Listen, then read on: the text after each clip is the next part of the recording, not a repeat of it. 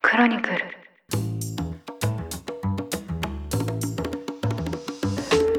おはようございます。2月13日月曜日ニュースコネクトあなたと経済をつなぐ5分間。パーソナリティの新井里奈です。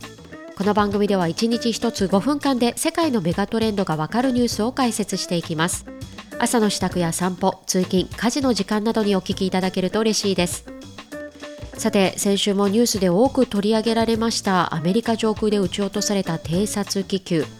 この週末今度はカナダの領空で確認された未確認の飛行物体が11日土曜日に撃墜されました。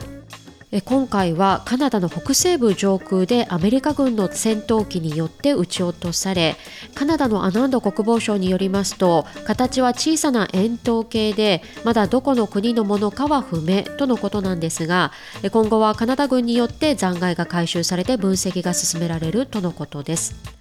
ちなみにこの前日10日にもカナダに近いアラスカ州北部で未確認の飛行物体をアメリカ軍が撃墜しています。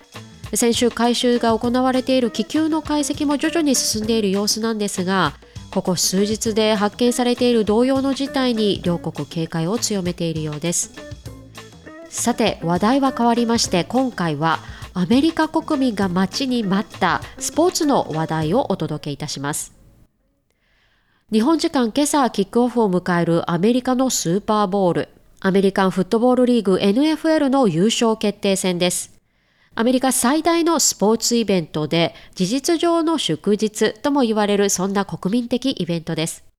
今回第57回を迎える本大会ではカンザスシティのチーフスとフィラデルフィアのイーグルスが対決。リーグ総勢32チームの頂点が決まります。そんなスーパーボール、実はアメリカ経済にも大きくインパクトのあるイベントです。テレビ業界において昨年2022年の推定視聴者数はなんと2億800万人以上。アメリカの人口の約3人に2人が視聴していることがわかる数値と NFL とニールセンの共同調査で明らかになっています。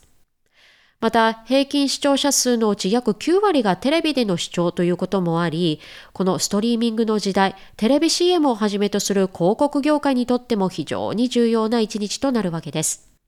過去には日本の企業メルカリがここにテレビ CM を出したことでも話題になりましたが、今回はそんな今年2023年のスーパーボール広告枠から見えてくるアメリカ経済という視点で注目ポイントを2つ取り上げたいと思います。まず1つ目は手放された独占権です。実はビール飲料においてスーパーボールの広告はこれまで30年以上バドワイザーが独占契約をしていましたが今回その契約更新をしませんでした。バドワイザーを販売する会社アンハイザー・ブッシュは今回の理由について投資の再調整とコメントをしています。スーパーボールの広告枠は例えば通常のテレビ CM と比較しても非常に高額と言われています。今年スーパーボールの放映権を持つ FOX スポーツの広告販売の関係者によりますと、今回30秒の CM 枠はアメリカドルで平均600万から700万ドル、日本円にしておよそ7億8000万円から9億円で購入されたとのこと。一方で30秒の CM に700万ドルを使う熱意が少し薄れたというコメントも関係者は述べており、今年は不透明な経済状況を受けて各社のマーケティング予算が下がっているという背景もニューヨークタイムズでは報じています。とはいうものの開催前の1月下旬には広告枠は完売。ビール飲料については今回バドワイザーだけではなく競合のハイネケンやクワーズなども CM を投入することとなっています。そして次のポイントは暗号資産関連の CM が今年はほとんどないということ。実は昨年2022年のスーパーボールは別名クリプトボールとも言われていました。暗号資産の販売所であるコインベースや昨年経営破綻した暗号通貨取引所の FTX も CM を出していました。また、ブロックチェーン技術を利用した NFT も話題となったことで、バドワイザーのような飲料を扱う企業もですね、NFT に関連する仕組みを CM に取り入れるほどだったといいます。がこの番組でも取り上げました後に FTX が経営破綻そして創業者の逮捕それに関わる訴訟などの影響もあり今年は暗号資産関連の会社はほぼ登場をしないそうですこうしてこのスーパーボールにどの企業が CM を出すのか、そして出さないのかという面からも、今のアメリカ経済の傾向が見えてくる、そんな動きではないでしょうか。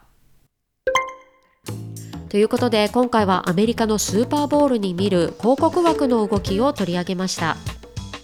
アメリカンフットボールファンの方には今日たまらない一日だと思います。またファンではないという方もハーフタイムに出てくる有名歌手のパフォーマンスは見たことがあるという方もいらっしゃるのではないでしょうか。かつてマイケル・ジャクソンも登場しマドンナやビヨンセとそうそうたる顔ぶれが過去の出演者として名を連ねています。そして今年はですねリアーナが登場するそうです。